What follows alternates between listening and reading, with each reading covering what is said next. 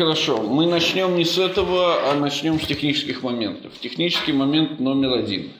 Сегодня мы закончим на 10 минут пораньше в связи с непредвиденными обстоятельствами, которые я предвижу заранее. Момент номер два. Мы вышли на финишную прямую. Сегодняшнее занятие и следующая встреча будут последними – еще мы должны вернуться назад и вспомнить две вещи. Первое. Проклятый фильм запутал меня, и я вас обманул. Значит, помните, Ахилл ловит себе женщину, говорит, ты теперь моя. Она говорит, ну хорошо. И у них все хорошо. Но тут приходит Агамемнон и говорит, нет, она теперь моя. Ахилл обижается говорит, все, я отсюда поехал. Его начинает уговаривать, потому что он главный инспиратор всего войска, да, то есть вдохновитель для всего войска, и принимает на себя это дело Одиссей.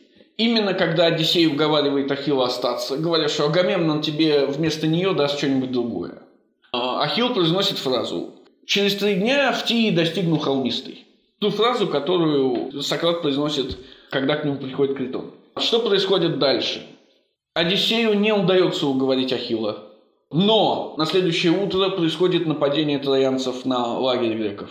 И когда это нападение происходит, Ахилл говорит своему ближайшему другу Патроклу, одень мои доспехи, иди инспирируй войско, да, иди вдохновляй войско, а я тут посижу. Патрокл выходит в доспехах Ахилла. Все в ужасе, это Ахилл. Все, кроме Гектора. Гектор начинает сражаться с Ахиллом, и на пару с еще одним троянским героем они Ахилла убивают. Ахилла в кавычках. Патрокл умирает. Эту весть доносит до уже собравшегося уплывать Ахиллеса. И тут происходит диалог Ахиллеса с матерью, который вы слышали в апологии. Мать ему говорит, если ты сейчас не уплывешь, ты здесь умрешь. Ахилл отвечает, лучше я здесь умру, покрою себя бессмертной славой и отомщу за друга, чем уплыву. Это то, что говорит Сократ, как вы помните в апологии. Где схожесть? Критон пытается уговорить, не уговорить, а заставить Сократа передумать. Одиссей пытается заставить Ахилла передумать. У Критона не получается, у Одиссея не получается. Ахилл остается и умирает, Сократ остается и умирает. Разница между Сократом и Ахиллом в двух местах. Ахилл хотел уплыть, но он остался и умер. Сократ не хотел никуда плавать. Второе. Ахилл остается и умирает из-за случайности. Случайно Патрокл умирает в битве, хотя не должен умереть. То есть Ахилл его не на смерть посылает в своих доспехах, а посылает распугать войско троянское. Сократ не приемлет случайности. То есть он не случайно остается не случайно умирает. Но здесь наступает момент со случайностью, второй момент, о котором мы должны поговорить. В прошлый раз Максим Павлович правильно абсолютно указал на то, что вот этот отрывок с Автией, он, получается, случайно попадает в Критоны. Мы можем предполагать, например, что Сократ догадывался, куда давний друг Сократа отправит Сократа э, после побега. Да? Ну, как бы 70 лет знакомы, наверное, уже Сократ знает, где там у него связи. Но этого в диалоге не указано, поэтому этим лучше пренебречь. И тогда получается, что Сократ попадает случайно в цель. Что это значит? Это значит ровно то, о чем мы говорили с вами с самого начала, что нельзя отождествлять точку зрения Сократа и точку зрения Платона. Иными словами, Платон на деле показывает нам, что от случайности нельзя избавиться, даже в философской жизни. Несмотря на все слова Сократа по поводу того, что в философии случайности нет места, что случай должен быть удален, выброшен за борт и так далее, и так далее, и так далее, Платон говорит, нет, нет, нет, нет, нет. Это все не совсем так. В конце концов, если вы помните, то появление идеального государства происходит в результате дружбы философа и тирана, то есть совпадение целей философа и тирана, то есть совпадение жизней философа и тирана, иными словами, абсолютно случайности. То есть философия пытается как бы, но Платон говорит, она не может. И в этом смысле он куда более реалистичен, чем тот идеальный, идеалистический, идеализированный Сократ, которого он рисует нам в своих диалогах. Что еще? Мы помним, что Критон, как и подобает нормальному человеку, он заботится в первую очередь о себе. Как и подобает нормальному человеку, живущему в обществе, он заботится о себе, заботясь о своей репутации. Люди должны думать, что он приличный, нормальный человек. Нормальные люди защищают своих друзей не из-за дружбы, а именно из-за того, из-за чего, их, из- из-за чего Сократа пытается защитить Критон. Проблема в том, что Критон уже развращен. Развращен на, на самом низком уровне, он дает взятку, чтобы войти в тюрьму. Развращен на самом высоком уровне, он привычен к мысли Сократа, мысли о том, что главное в человеке – это добродетель и в первую очередь справедливость. При том, что он не знает, что такое справедливость, и не знает, вернее, Сократ умалчивает для него о душе, он не говорит о душе. То есть носитель справедливости душа, носитель добродетели душа для Критона как бы как концепция остается недоступной. Он не должен этого знать, и он этого не знает. Наконец, его развращенность проявляется также в том, насколько легко он соглашается с Сократом даже в самых странных и контрпродуктивных сократовских заявлениях, в частности, заявление про то, что старикам не надо жить. Потому что у стариков разрушено тело, и, следовательно, нет никакого смысла жить с плохим, то есть разрушенным телом. Вот на этом месте мы возвращаемся к тому моменту, с которого закончили. Со фразы Сократа «А стоит ли нам жить?» А стоит ли нам жить, когда разрушено то, чему несправедливость вредит, а справедливость бывает на пользу? То есть что? Душа, правильно, спасибо. Заметьте, слова душа-то нет, да, как бы? Угу. Или, может быть, то в нас, на что направлены справедливость и несправедливость, что бы это ни было, мы считаем менее важным, чем тело. Да, тело... Душа не говорится, но... Да, да, естественно, нет, это, конечно, речь идет о душе. Но Калитон не, не, не должен касаться этого вопроса. Почему он не должен касаться этого вопроса? Потому что я уже читал вам отрывок из законов, где Сократ прямо говорит о том, что вообще-то чтить надо в первую очередь богов, потом родителей, А, это было... да, потом что-то еще, потом душу. А затем, не Сократ, прошу прощения, конечно, афинянин, Афинянин. безымянный афинянин, да. А затем, спустя несколько абзацев, спустя какое-то время, он же говорит, что мы должны чтить богов, а потом чтить душу второй после богов. Иными словами, здесь Сократ будет пытаться доказать, что сначала-то надо чтить законы. Если это так, если мы верим афинянину из законов, получается, что душа – это самое важное после богов. И, соответственно, на вопрос, что нужно чтить, законы или душу, ответ всегда чтить душу в пользу законов. Если при этом душа – это то, что живет и умирает справедливостью, мы не будем говорить сейчас про другие добродетели, э, об этом разговор пойдет никогда уже. Если мы чтим душу, а душу делает здоровой или больной справедливость или несправедливость, тогда встает вопрос, каким законам мы подчиняемся.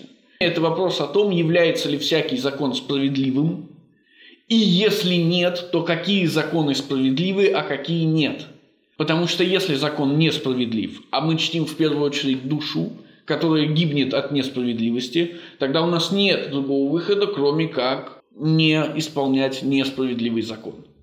Мы касались с вами вопроса о конформизме и патриотизме. То есть это классический вопрос о том, кто такой патриот. Патриот – это тот, кто любой режим принимает вместе с его сменой и, со- соответственно, со сменой законов, потому что у разных режимов разные законы. Ну, например, вот вы э, немец кайзеровской Германии перед Первой мировой. Вы патриот, вы кричите «Кайзер, кайзер, кайзер». Потом раз, кайзерская Германия гибнет, и в это вы уже кричите «Веймар, демократия, республика». Потом раз, и Веймарская республика гибнет, и вот вы уже кричите «Зигхайль». Я думаю, что ч- кричал Кайзер Виват, не будет говорить Веймарская республика, ура.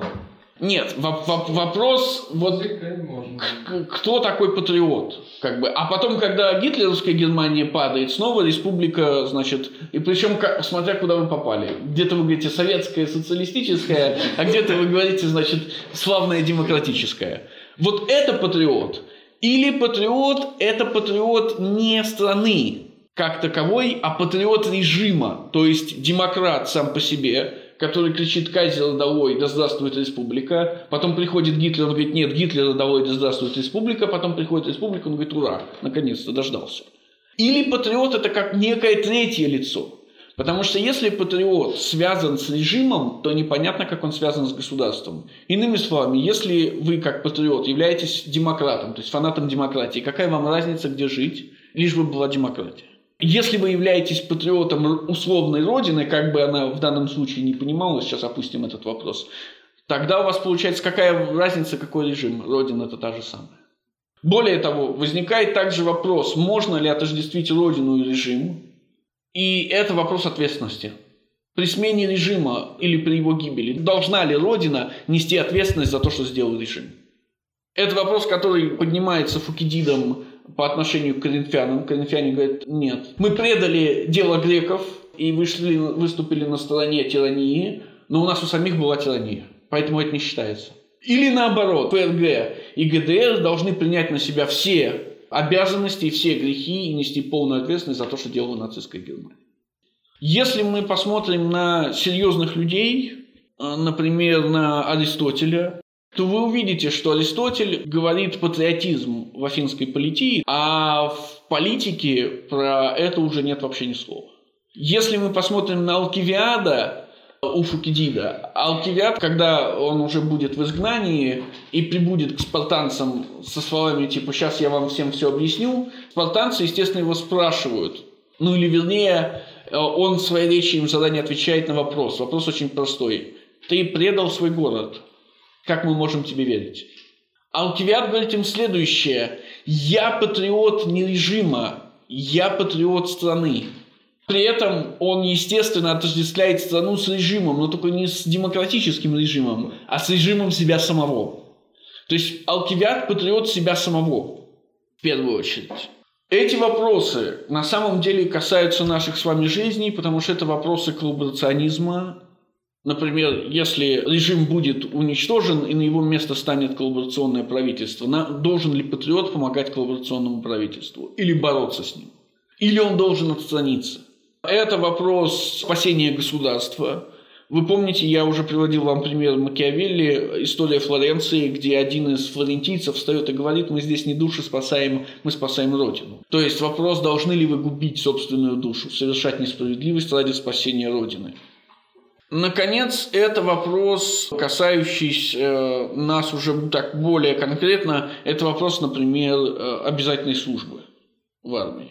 Поэтому э, патриотизм – это настолько сложно, что Сократ намеренно не касается этого вопроса. Или, вернее, сводит его к простому обязательному повиновению законам, то есть законам любого режима, любой страны. Где э, родился, фактически говорит Сократ Критону, там и пригодился. Не потому, что он так считает, напоминаю вам, а только потому, что перед ним Критон. Критон – это человек, который так и должен думать, так и должен жить. Мы же с вами как раз должны э, подумать над тем, не является ли такая позиция э, ошибочной. То есть мы понимаем сразу, что это, эта позиция не настоящая. Но с одной стороны мы должны прояснить, какая позиция тогда может быть приближенной к философской, приближенной к философской. А с третьей стороны, мы можем немножко отвлечься и подумать вообще над тем, в чем заключается концепция патриотизма. Не является ли эта концепция абсолютно пустой? Я советую вам над этим подумать, если у вас есть такое желание, а мы должны вернуться все-таки к, старому доброму Критону. Угу. Стало друг мой, мы должны не столько заботиться... Он обращается к нему «О бельтисте». Угу. Мы должны не столько заботиться о том, что скажет о нас большинство, сколько о том, что скажет о нас человек, понимающий, что справедливо и что несправедливо. Да, заметьте, так как вопрос о справедливости и несправедливости тут так и не встанет, встает вопрос, Критон понимает в справедливости что-нибудь или нет? Если он не понимает справедливости, то Сократ ему говорит, мы тебя слушать не должны. Угу. Он один, да еще сама истина. Таким образом, в твоем толковании неправильно прежде всего то, что ты считаешь, будто мы должны заботиться о мнении большинства относительно справедливого, прекрасного, хорошего и того, что им противоположно. Но ведь большинство скажут на это. Состояние... Скажет кто-то, скажет, или кто-нибудь, кто-нибудь, кто-нибудь скажет, скажет на это. Угу. Скажет на это состояние убить нас. Да, это ровно то, что говорит Критон, когда они входят. Да, да, да, да, да, да, да. То есть это, заметьте, Сократ не говорит, ты сказал, скажет кто-нибудь. То есть Сократ отстраняет точку зрения Критона от самого Критона. Угу. Конечно, скажется. Конечно, кто-то скажет, Сократ.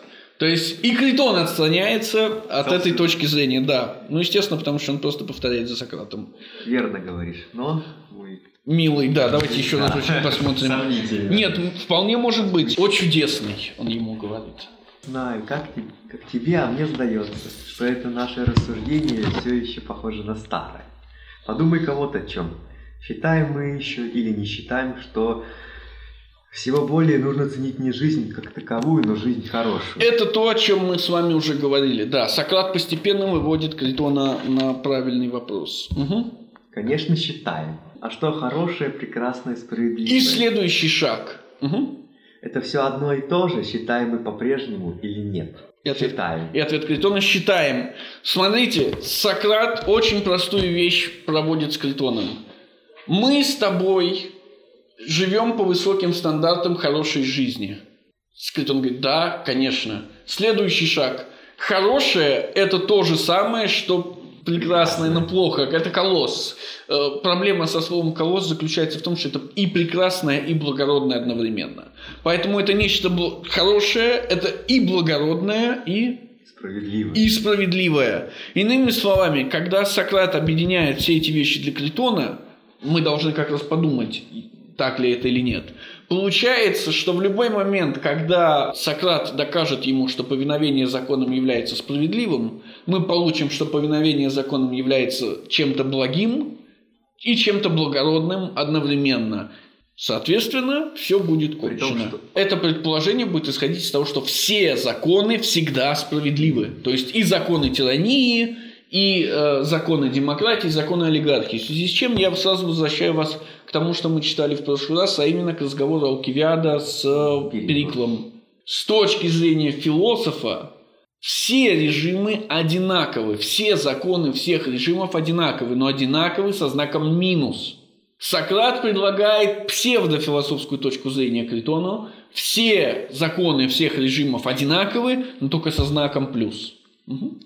Так вот, на основании того, в чем мы согласны, нам и следует рассмотреть, справедливо ли будет, если я сделаю попытку уйти отсюда вопреки воле фи- финян. Или же это будет несправедливо. И если окажется, что справедливо, то попытаемся это сделать. Если же нет, то оставим такую попытку. Да, смотрите, не э, благородно, не хорошо, А только а только справедливо, потому что эти три понятия автоматически были отождествлены. Мгм. А что ты говоришь о денежных издержках, о молве и о воспитании денег? Говоря по правде, Критон, если это все соображения людей, которые одинаково готовы убивать, а потом, если это было бы в их силах воскрешать, и все это ни с того ни с сего. Мгм. Смотрите, мы должны заботиться с тобой о справедливости, а не о тех трех мотивах, о которых ты говорил до этого. То есть о мотивах денег, репутации и детей.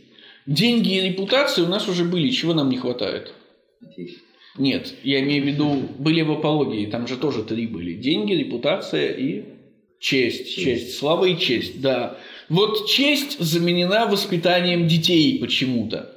Более того, вы видите, что в центре это, конечно, стоит молва, то есть слава. Мгм. Иначе говоря, не соображение ли это того же самого большинства? Но нам с тобой, как это требует наше рассуждение, следует рассмотреть только то, о чем мы сейчас говорили. Справедливо ли мы поступим, если заплатим деньги тем, кто меня отсюда вывезет, и станем благодарить их? А также, если сами выйдем отсюда, либо выведем других, или же, поступив так, мы и вправду нарушим справедливость. Заметьте, как Сократ расширяет все. Выйдем отсюда сами и либо выведем других. Это очень интересный момент, потому что если Сократ говорит о себе, то есть кого он будет выводить? Смотрите, ведь справедливый поступок или несправедливый поступок, по поводу, касающийся побега от тюрьмы, зависит от того, справедливо ли был осужден человек или нет. То есть нельзя просто вывести всякого человека из тюрьмы. Такое по определению будет несправедливым. Но Сократ как раз пытается Критону доказать, что вывести из тюрьмы вообще кого угодно будет несправедливо. Если окажется поступать таким образом несправедливо, тогда нечего уже считаться с тем, что, оставаясь здесь и ничего не предпринимая, мы должны умереть. Или как-нибудь по-другому пострадать, лишь бы не совершить несправедливость. Заметьте, это, на- обратите внимание на это мы. Мы должны умереть или как-нибудь пострадать. Естественно, умереть должен Сократ, а, Сократ, а пострадать-то Критон. Мгм. Говорит, и ты говоришь хорошо, Сократ. Ну, укажи, что нам делать. Да, и Критон, Критон, Критон постепенно сдается. Мгм. Рассмотрим это, мой друг. И, естественно, Крито- Сократ предлагает Критону сделать то, что он умеет лучше всего. Побеседовать или поболтать. Мой друг? А, вы хотите, чтобы я посмотрел на мой друг? Конечно. Только скажите цифры правильно. Нет, нет, тут, тут может быть все что угодно. Он говорит о кафе, мой хороший. Ну, вернее, о хороший, конечно. Сообщай, если у тебя найдется что возразить на мои слова, то возражай. Я тебя послушаюсь, а если не найдется, то перестань, наконец, дорогой, повторять не одно и то же. Вы хотите, чтобы я еще и дорогой мой посмотрел? Давайте посмотрим. Ну, тут его называют Макайра. Блаженный или счастливый. Мгм. Должен уйти отсюда вопреки афинянам. Итак, если у тебя найдется что возразить на мои слова, то возражай, и я тебя послушаюсь. Сократ обращается к Критону как больной к врачу. Если специалист скажет вам, что делать, вы его слушаетесь. С другой стороны, это ложь. Если мы вернемся назад, это 46b. Милый Критон, Мгм. твое усердие было бы очень ценно, если бы оно было еще и верно направлено. В противном случае, чем оно больше, чем тягостнее. Нам надо обсудить, не следует ли это делать или нет. Таков уж я всегда, а не только теперь. Я не способен повиноваться ничему из всего, что во мне есть, кроме того убеждения, которое после тщательной проверки представляется мне наяву. Заметьте, Сократ говорит, я не повинуюсь ничему. Это Кроме проблема с Сократа. демоном, да. Кроме того, что покажется мне наилучшим после рассуждения. Теперь же он говорит Критону, что я готов повиноваться тебя, если у тебя найдется хотя бы одно слово возражения. Если у тебя вообще найдется что-нибудь возразить. Потому что, Сокра- потому что Критон уже совсем... э, А, сейчас Подождите, под- подождите. В самом конце Критон скажет, мне нечего возразить. Сократ заранее ставит Критона в невозможное положение. Он знает, что Критону нечего будет возразить. Поэтому мы ставим вопрос для, уже для себя, как бы, а зачем же тогда нужно то рассуждение, которое Сократ пытается, будет пытаться сейчас провести. Мгм. А если не найдется, то перестань, наконец. Дрожайший. Дорожайший повторять мне одно и то же, что я должен уйти отсюда вопреки афинянам. Вопреки афинянам, то есть остаться вопреки Критону. Иными словами, афиняне и Критон хотят разных вещей. Афиняне и Критон должны каким-то образом быть примирены между собой, дабы Критон, как афинянин, остался жить в Афинах после смерти Сократа. Впрочем, мне очень важно поступать в этом деле своего согласия. И Сократ подсказывает нам, Сократ не просто хочет заставить Критона отстать. Сократ хочет, чтобы Критон стал лучше, чем был. То есть стал более афинянином и примирился с афинянами, чем до этого. А не вопреки тебе. Обрати внимание на то, удовлетворит ли тебя начало нашего рассмотрения, и постарайся- отвечать на вопросы именно то, что ты думаешь. Да. И Критон отвечает, Ну, конечно, постарайся. да, он постарается. Мгм. Утверждаем ли мы, что никоим образом не надо добровольно нарушать справедливость? Остановитесь. Как и было сказано в апологии 25Е, 26А. Это все естественное дело. Добровольно в данном случае, естественно, значит не, не добровольно, а как? Сознать- Зная, да, Зная. зная, да. Потому что- Обладая знанием, естественно. Потому что если вы не знаете, то вы не можете делать ничего добровольно. Вы можете сравнить этот отрывок с э, законами 861А и дальше. Мгм. Или что в одном случае. Или что в одном случае надо поступать несправедливо, а в другом нет. Или все-таки несправедливый поступок никак не может быть ни хорошим, ни прекрасным. Что мы и прежде нередко с тобой допускали. Да, то есть Сократ не первый раз э, говорит Критону или рассуждает с Критоном об этом деле. Смотрите внимательно, Сократ указывает Критону на очень простую вещь. Нельзя добровольно совершить несправедливости. То есть, зная, можно ли недобровольно и зная совершить несправедливость? Недобровольно. Не добровольно, но зная. Можно, например, когда кто-нибудь приставил к вам в голове оружие и говорит, вот сделай это. Да, сделай несправедливость. Кинь мусор не, не в урну. Несправедливость абсолютная. Губите вы свою душу, сто процентов. Как бы, но знаете об этом, знаете. Иными словами, если это действительно так, на что намекает Сократ нам с вами, но не намекает недалекому Критону? На очень простую вещь. Критон может силой вывести Сократа из тюрьмы.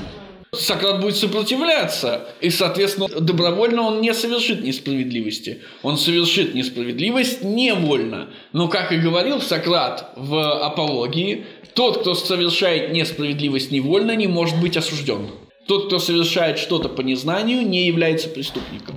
Таким образом, если бы Критон хотел, вернее, если бы Критон был в состоянии он бы легко смог решить эту проблему с Сократом. Более того, вы же помните, с чего Критон начинает? Критон говорит, я человек дела, прекрати болтать, давай делать. Сократ говорит, нет, давай поболтаем.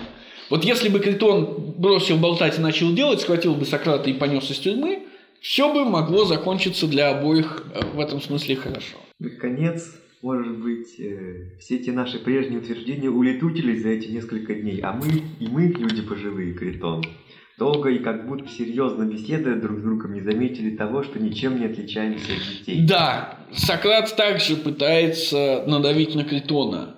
Мы, старики, своих убеждений не меняем, мы же не дети. Это связано, естественно, с э, тем утверждением, которое говорит, о котором говорит Аристотель в этике. Аристотель говорит буквально следующее. Взрослые люди не испытывают стыда.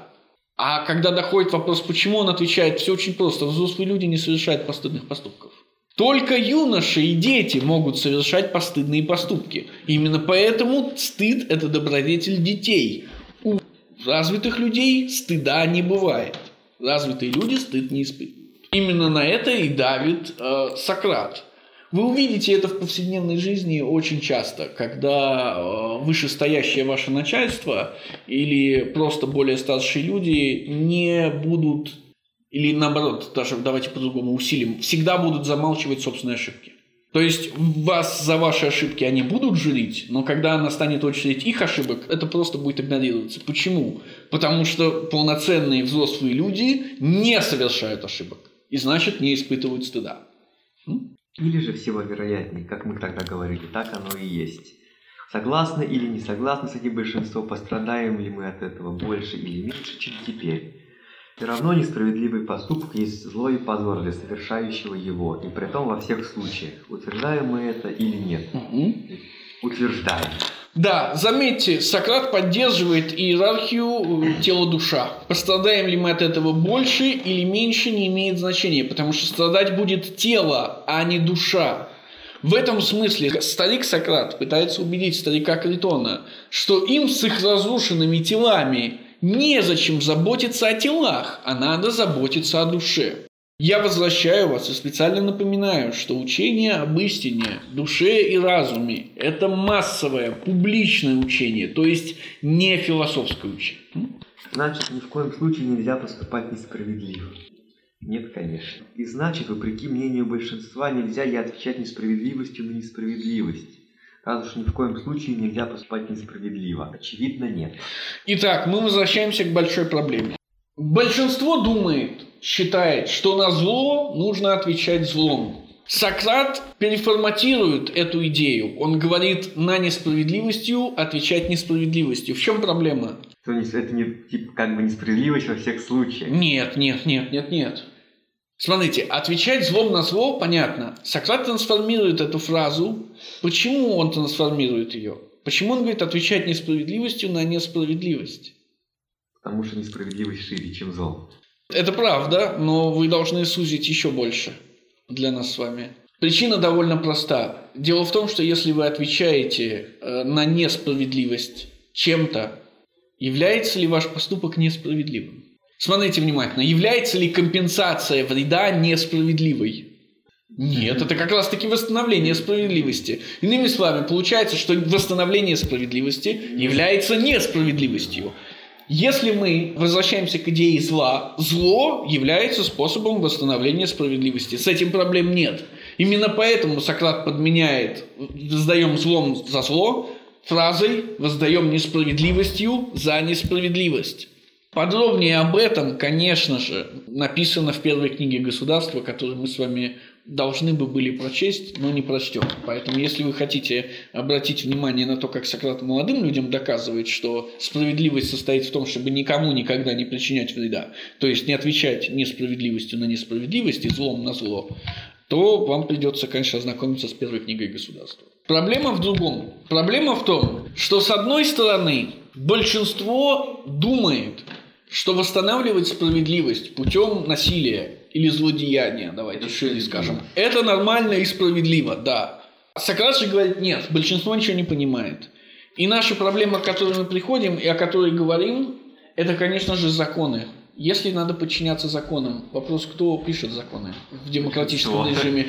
Большинство. Если большинство ничего не понимает, какие законы может написать большинство?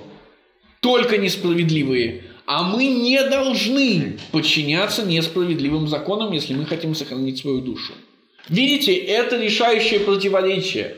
Противоречие, возникающее из-за того, что они с Критоном живут в демократии, и Критон будет жить дальше при демократии. Каким-то образом надо примирить ту точку зрения, которую Сократ в него все время вбивал, а именно, что большинство ничего не знает и не понимает, с тем фактом, что подчиняться он должен именно законам большинства.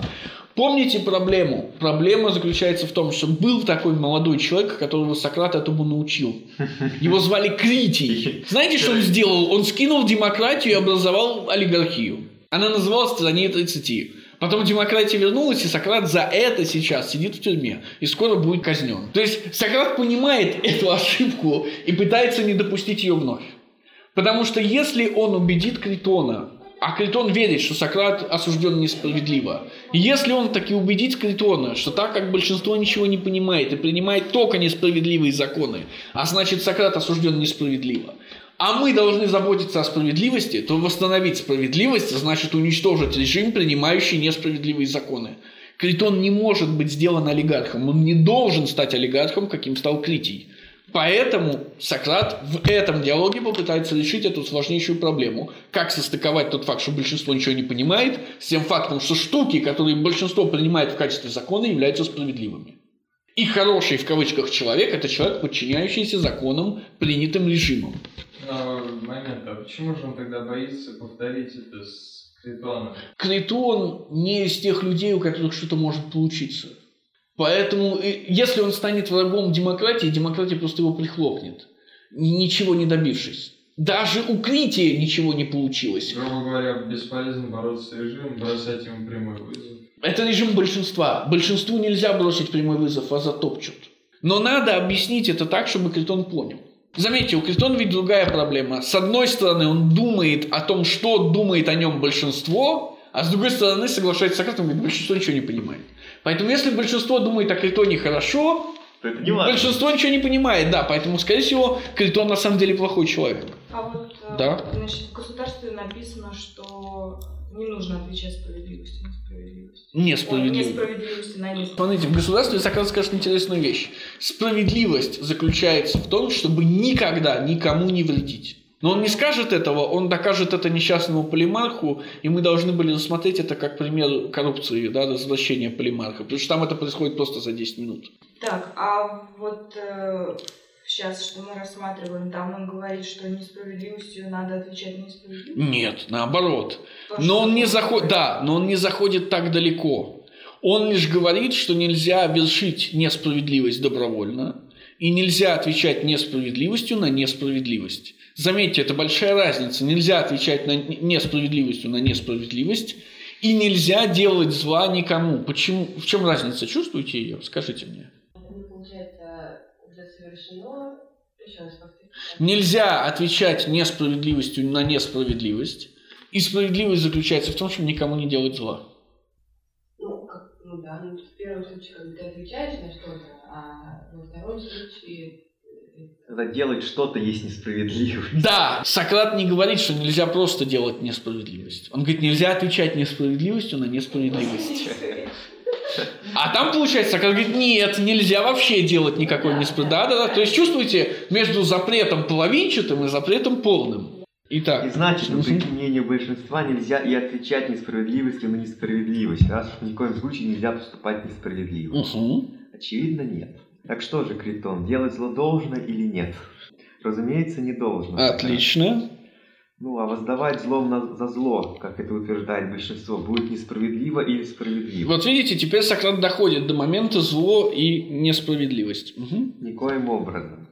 Потому что делать людям зло или поступать несправедливо, разницы нет никакой. Итак, делать людям зло или поступать несправедливо, разницы нет никакой.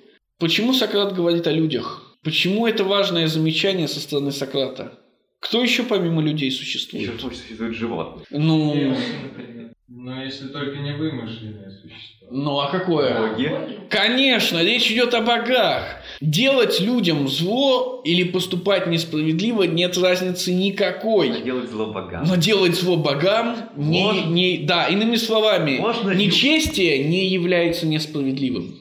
Сократ говорит, что преступление, которое он совершил, не является несправедливым. Более того, Сократ дает только отрицательное утверждение. Он не говорит, что помогать людям – это справедливо. Почему? Потому что позднее он раскроет свою идею. Заметьте, в том же государстве он говорит справедливо просто не делать зла. Он тоже не будет говорить никому про помогать. Почему? Потому что мудрец никому не помогает. Он заинтересован только в самом себе. Но мудрец должен быть в высшей степени справедлив. Мгм. Ты прав. И Критон, естественно, соглашается. Стало быть, не надо не отвечать на несправедливость несправедливостью, не делать кому бы то ни было зла, даже если и пришлось от кого-то пострадать. Следующий шаг. Что еще оказывается Если неприемлемым? Нельзя от- отвечать на несправедливость. Нельзя злом за зло. Что нельзя вызволять Сократа. Да, да, конечно, конечно. То нельзя воз- в это, Да, это же это вся цель. идея, да.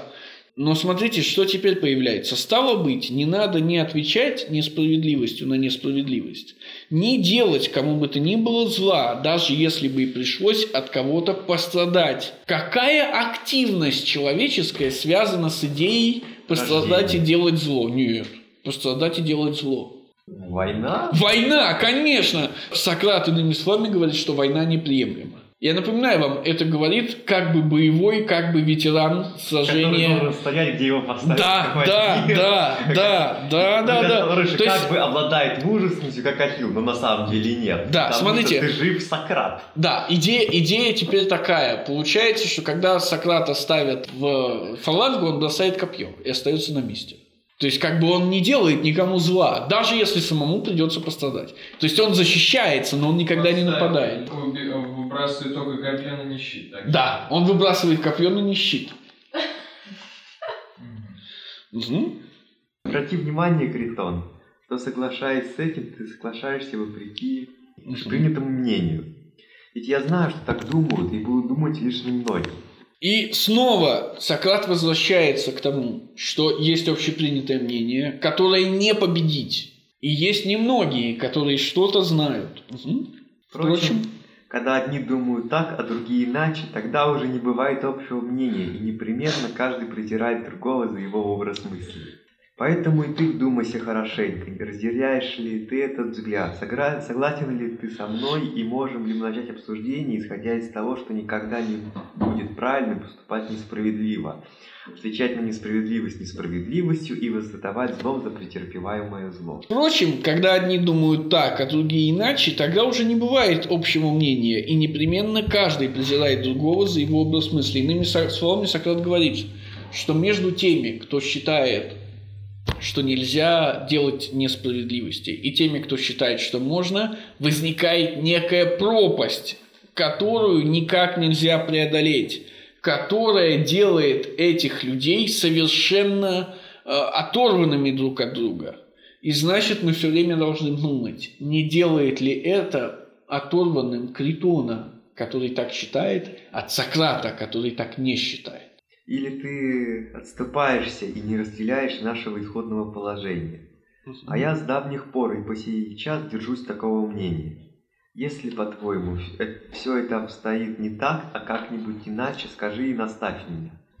Но если ты останешься при прежних взглядах, тогда, и слу- тогда слушай дальше. Сократ снова говорит, если у тебя хотя бы найдется одно возражение, я готов сдаться.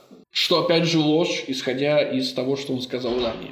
Но он может позволить себе это говорить по одной простой причине. Он знает, что Критону нечего возразить. Я Мгм. остаюсь при, при прежних взглядах. Согласен с тобой, продолжай же. Я скажу о том, что отсюда следует. Или, вернее, спрошу, если ты признал что-нибудь справедливым, нужно ли это исполнить или не нужно?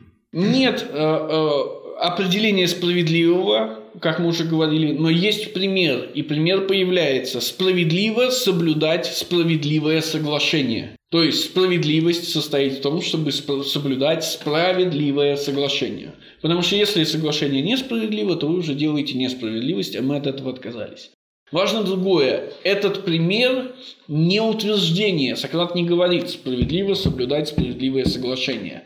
Сократ спрашивает Критона, а справедливо ли соблюдать справедливое соглашение? И Критон отвечает, да, справедливо. Нужно. Вот и делай вывод. Вывод из чего? Вывод из двух предпосылок. Первое.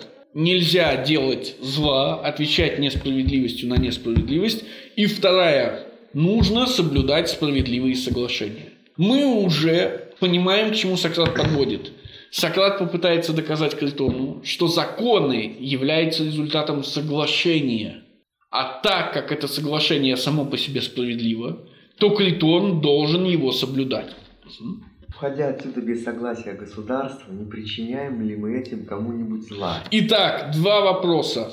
Не причиняем ли мы зла и не нарушаем ли справедливое соглашение? Ну, дочитайте.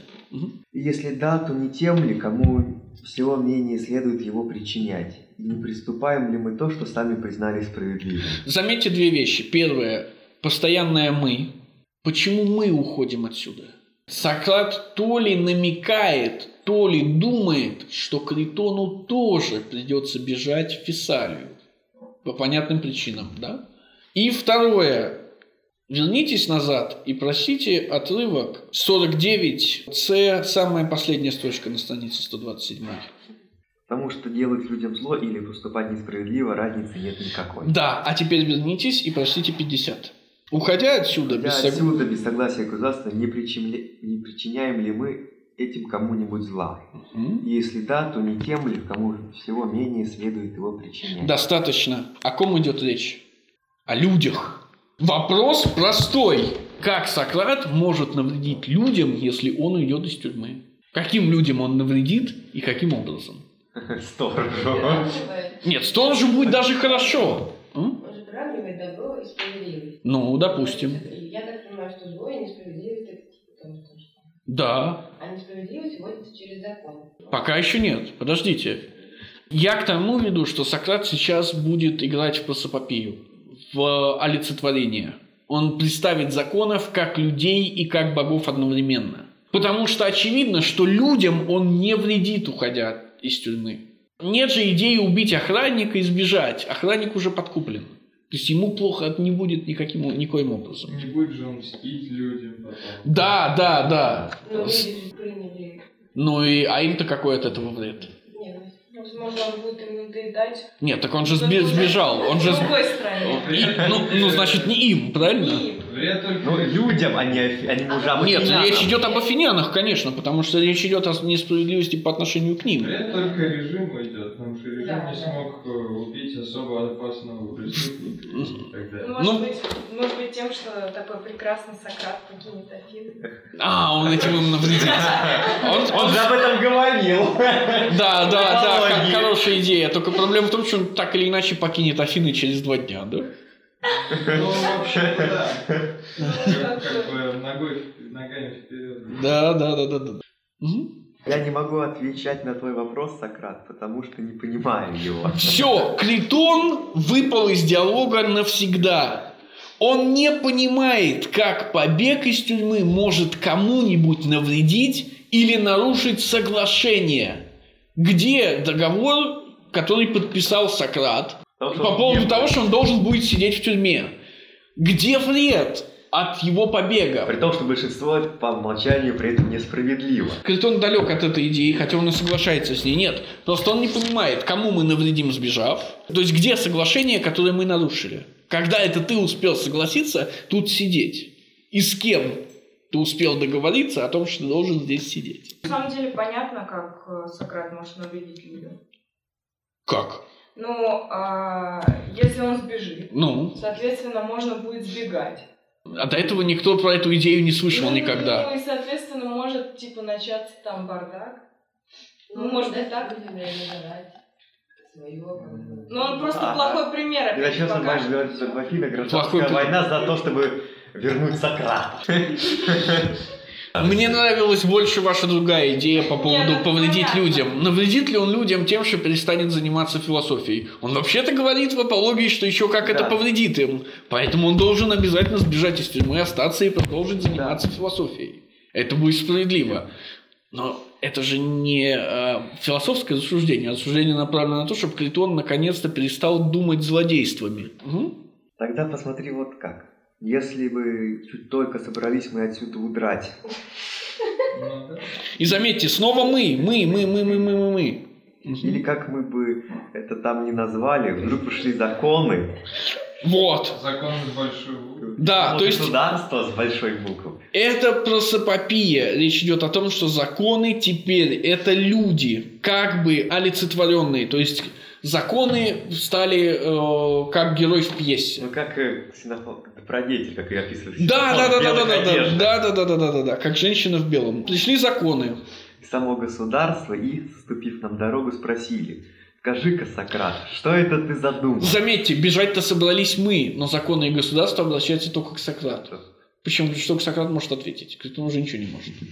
Мгм. Не замыслил ли ты поступком, который соверш- собираешься совершить, погубить, насколько это от тебя зависит нас, законы, и все государство? Заметьте, Сократ объединяет государство и законы вместе. Это очень важно, потому что погубить законы не значит погубить государство. Законы здесь выступают как облака у Аристофана. Это такие псевдобоги, которые напрямую обращаются к э, Сократу. У Аристофана Сократ продвигает веру в облака, но он не верит в облака.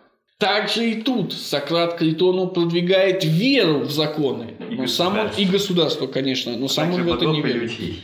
Мгм.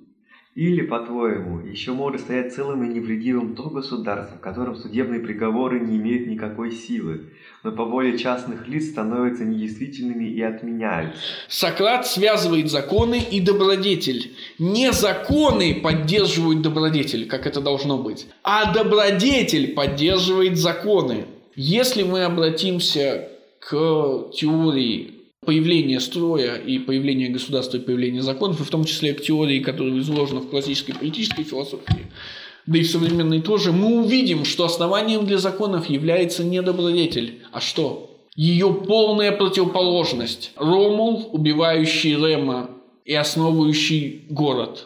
Только убийство брата позволяет ему создать правопорядок. Каин, убивающий Авеля и становящийся прародителем цивилизации. Только убийство брата позволяет ему э, создать первый город. Гоббс, который говорит, что государство возникает как противоположность естественному состоянию, где все убивают друг друга. То есть государство, норма всегда основана на своей противоположности, на ненормальном состоянии. Более того, норма не может поддерживать сама себя, и нормировать сама себя она не может. Ее нормирует ее полная противоположность. Правопорядок поддерживается насилием, то есть прямой противоположностью правопорядка. Итак, прошу еще раз спросите вопрос. Или Или, по-твоему, все еще может стоять целым и невредимым то государство, в котором судебные приговоры не имеют никакой силы, по воле частных лиц становятся недействительными и отменяются. Простите дальше, мы потом... Что скажем мы на эти и на подобные вопросы? Критон. Критон. Сократ задает Критону три вопроса и не позволяет ответить ни на один из них по понятной причине. Он уже не может ни на что ответить. Он уже деморализован. Нас интересует не это. Мы вернемся немножко назад к э, э, вопросу о добродетели. Если правопорядок поддерживается насилием, а насилие есть зло, то получается, что правопорядок поддерживается несправедливостью. Получается безумная вещь. В государстве обязательно должны существовать несправедливые люди, поддерживающие всеобщую справедливость. Единственный способ этого избежать, это если в государстве все всегда будут справедливыми, то есть никто никогда не будет нарушать закон добровольно. Но даже тогда такому государству понадобятся несправедливые люди. Почему? Потому что всегда есть возможность войны. Сократ отрезает от государства целые куски для того, чтобы убедить Критона, что он должен перестать давать взятки. Мгм. Не только оратор может многое сказать в защиту этого попранного закона, который требует, чтобы судебные решения сохраняли свою силу. Или, может быть, мы скажем им, государство поступило с нами несправедливо и неправильно решило дело. Так, что ли, скажем? Именно так, клянусь Зевсом. Сократ. Итак, это единственное э, возражение, которое говорит Критон против слов Сократа. Это возражение подкреплено клятвой.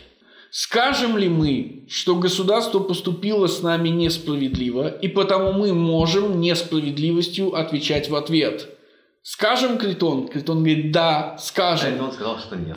Какое мнение высказывает Критон, когда говорит нет? Общепринятое мнение, что можно воздавать несправедливостью за несправедливость. Вы возвращаетесь назад, э, 49D, и читаете. Впрочем, когда одни думают так, Впрочем, когда одни думают так, а другие иначе, тогда уже не бывает общего мнения, и непременно каждый презирает другого за его образ мыслей. Сократ говорит, что между людьми с разными мнениями проходит пропасть, что между ними нет ничего общего. И теперь, когда выясняется, что Критон, несмотря на все заверения, продолжает утверждать, что надо отвечать несправедливостью на несправедливость, Платон тем самым показывает, что между ними нет ничего общего. Критон максимально далек от всякой философской жизни, от всякой приличной жизни, от всякого рассуждения. Мгм. А что сказали бы законы? Разве мы с тобой, Сократ, уславливались и об этом или только о том, чтобы выполнять судебные решения, вынесенные государством? Требование соблюдать судебное решение возникает из соглашения гражданина и законов. Почему? Потому что мы говорим, что справедливо соблюдать справедливое соглашение.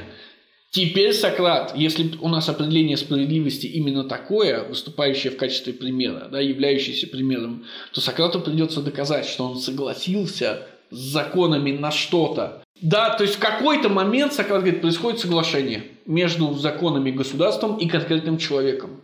В какой-то момент они приходят к вам дома и говорят, ты согласен? И вы отвечаете, да, я согласен. А Сократ тоже знает об этой проблеме. И выходит из нее по-своему.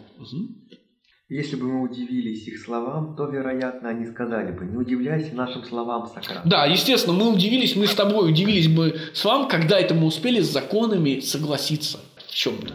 Мгм. Сократ, ну отвечай, ведь у тебя и так вошло в привычку прибегать к вопросам и ответам. Скажи же, в чем провинились перед тобой и мы, и государство? Смотрите, вопросы теперь задают законы, и только законы, государство молчит. Почему? Потому что Критон не способен задавать никаких вопросов уже. Да? Крит- Критон уже э, успокоился. Мгм. Мы и государство, за что ты собираешься погубить нас? Прежде всего, не мы ли породили тебя? Законы говорят, что неподчинение законам является уничтожением законов. Мы об этом говорили. Законы – это в первую очередь идея, концепт. Именно поэтому им нельзя повредить. Они же утверждают, что им можно повредить путем несоблюдения законов. Мгм. Кто они? Законы. А, сами же. Сами законы говорят, Прежде что... всего, не мы ли породили тебя? И... Разве не благодаря нам взял в жены твою мать, твой отец и произвел тебя на свет? Мгм. Скажи, порицаешь ли ты за что-нибудь те из нас законов, которые имеют отношение к браку? Нет, не порицаю. Сказал бы я на это. Сказал бы я бы, минуточку. Из нас законов, то есть э, законы это... Они же ясно, то есть те из нас законов, которые имеют отношение к браку. То есть, понимаешь, что есть разные законы. Да, да, да, да, да, да, да, да. Но эта идея, Да. эта идея, в какой момент он вступил в соглашение. А теперь внимание, есть ли у вас какая-нибудь э, дома- законы- разновидность домашних животных дома? А что у вас? Собак. Скажите мне, пожалуйста, ведь эта собака от кого-то же родилась, правильно? Ну да. На родословно. Да, да, да. А теперь скажите, пожалуйста, родители венчались законным браком? Нет, конечно. Свели и все. А родилась она э, из-за того, что есть закон о деторождении? Иными словами, закон о рождении и схождении людей браком, ну, схождении браком, понятно, да, о чем идет речь, это естественные законы. Законы государства не имеют к этому никакого отношения. Какие законы имеют отношение к деторождению? Вопросы наследования и признания ребенком. Но ни в коем случае не вопросы схождения двух людей и произведения потомства. Нет, не порицаю, сказал бы я. наверное. Именно поэтому Сократ их не порицает. Речь не идет, не идет не о тех законах, о которых законы говорят. Мгм. А те, которые относятся к воспитанию ребенка и к его там, образованию. Следующий тип законов. Можно А тоже? тех, которые относятся к воспитанию ребенка и к его образованию. И ты сам был воспитан согласно им. Разве не хорошо распорядились те из законов, в чем ведении это находится, предписав твоему отцу дать тебе музическое и гимнастическое воспитание? Что сказал бы я? Законы задают два вопроса. На какой из них Сократ отвечает? Второй. На второй. Он не отвечает на первый. А те законы, которые относятся к воспитанию ребенка и его образованию, какой, какой вопрос, как бы этот вопрос звучал полностью? Потому что это просто а те закон, а те, которые относятся к воспитанию ребенка и его образованию. Вот, так это и есть первый. А, Как он звучит на самом деле? Порицаешь ли ты те законы, которые относятся к воспитанию ребенка и его образованию? И Сократ не отвечает на этот вопрос. Почему? Потому что о каком образовании это идет речь? Если это мусическое и гимнастическое воспитание, это какое образование это? Это самое базовое Для школьное всех образование для всех. Конечно, Сократ не стал Сократом благодаря базовому образованию. Его настоящее образование никак не связано с законами, оно связано с ним самим, с вопрошанием, с философией. Поэтому Сократ вполне может их порицать. Более того, на этом законы останавливаются. Никаких других законов не существует. Существуют только законы о деторождении, то есть естественные законы, и законы о базовом образовании. Почему нет никаких других законов? Потому что все остальные законы Сократ явное дело порицает. То есть он не имеет ничего против законов о базовом образовании, хотя они не хорошие. Но их хотя бы можно упомянуть. А все остальные законы очень сомнительные, потому что демократические. Поэтому законы тут же перестают говорить об этом и начинают говорить о другом. Получается, первый вопрос это вот про образование. Простите еще раз. Разве, не- Разве не хорошо распорядились те из законов, в чем ведении это находится, предписав твоему отцу дать тебе музическое и гимнастическое? Гимнастическое. То есть базовое воспитание. Разве не хорошо, что у тебя законы потребовали от твоего отца дать тебе базовое воспитание? И снова мы возвращаемся к людям. Есть ли такие люди, которые не дают своим детям базового воспитания? Хорошо, давайте мы пока на этом остановимся и потом уже вернемся к более широкому аргументу, который Сократ пытается вывести из э, законов. У вас какой-то вопрос есть? М, Нет, я просто не поняла, почему это все. Есть только два типа законов, которые Сократ одобряет. Остальное это законы Естественные законы, которые не имеют к законам никакого отношения. И законы о базовом воспитании, которые не имеют к Сократу никакого отношения. Все остальные законы сомнительны.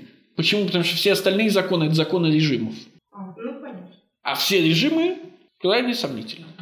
Нет ли других каких-то вопросов или замечаний? Ну, все, тогда на этом давайте остановимся пока, а потом вернемся и закончим.